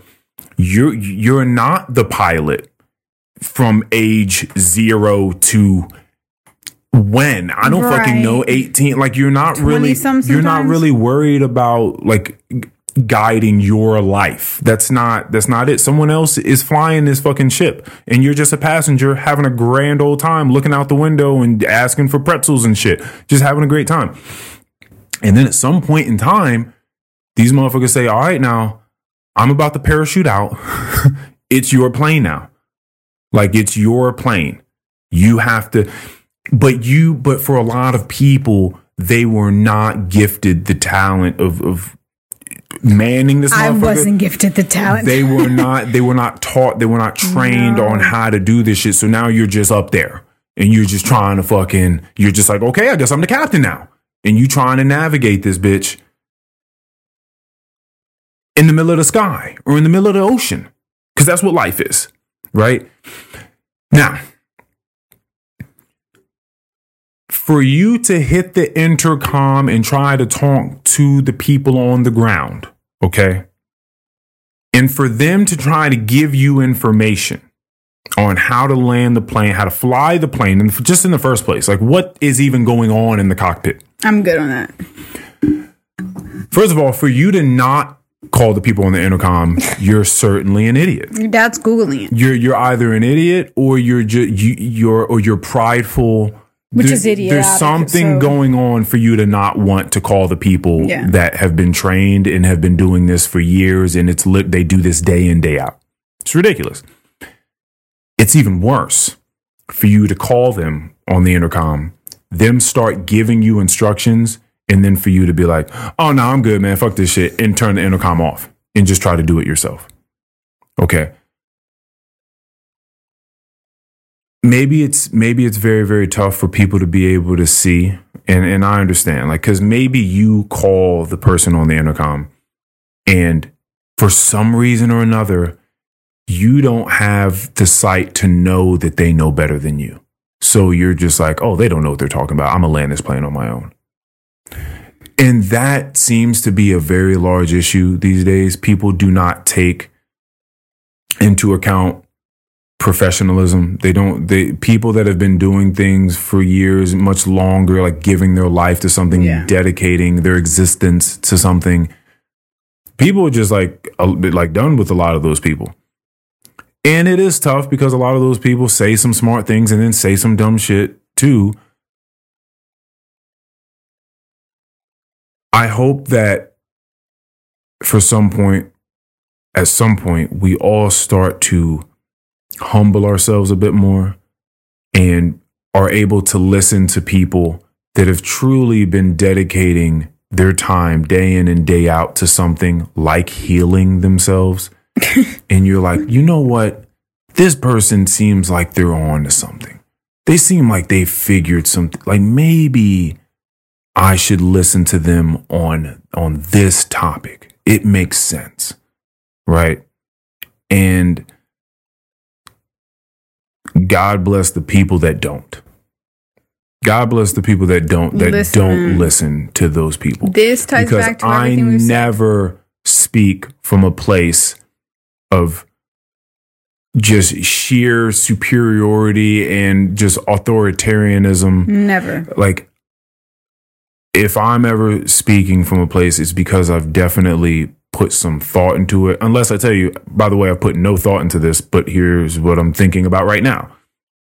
When it comes to the healing aspect of life, this is what I have dedicated my existence to ever since I started flying my own ship Right. right? Ever since I started com- commanding my own ship, flying my own plane, which happened roughly around 18, 19 is when I started to come to. Mm-hmm. Okay. I thought, all right, I see people with money. I see people with all these material items. I see people achieving this and achieving that, but I also see that they're, they're sad. Like I was able to see that young. It's like they seem sad. They seem unfulfilled. They seem like I see these things. Like, all right, well, I don't want that. Mm-hmm. I I want to feel fulfilled. I want to feel happy. I want to feel healed. I want I want to get these things off. Even though I had no idea what I meant when I said that, I had no idea to the degree which healing needed to happen, and I'll continue to learn that even from this point on. But I knew that that was worth fighting for Right. right? I've dedicated a long time to that. And so when I speak to people, I, I want them to know that I, it's again, I'm not condemning. I'm not trying to put people down because they don't look like me or they don't sound like me or they don't practice the things that I practice, but I am just trying to have a full body discussion to something that I've given over a decade of my life to, just thinking about and feeling and processing. I think that that time, that over a decade's worth of time matters It's. I think it when matters a when lot. you do anything, right? And um, that's all I have to say. I'm ready to go play pickleball. yeah, I just want to say, just be open to being wrong, man. We're wrong all the time. And play pickleball. All right. Bye. Bye. Peace, everybody. Love you. Love you.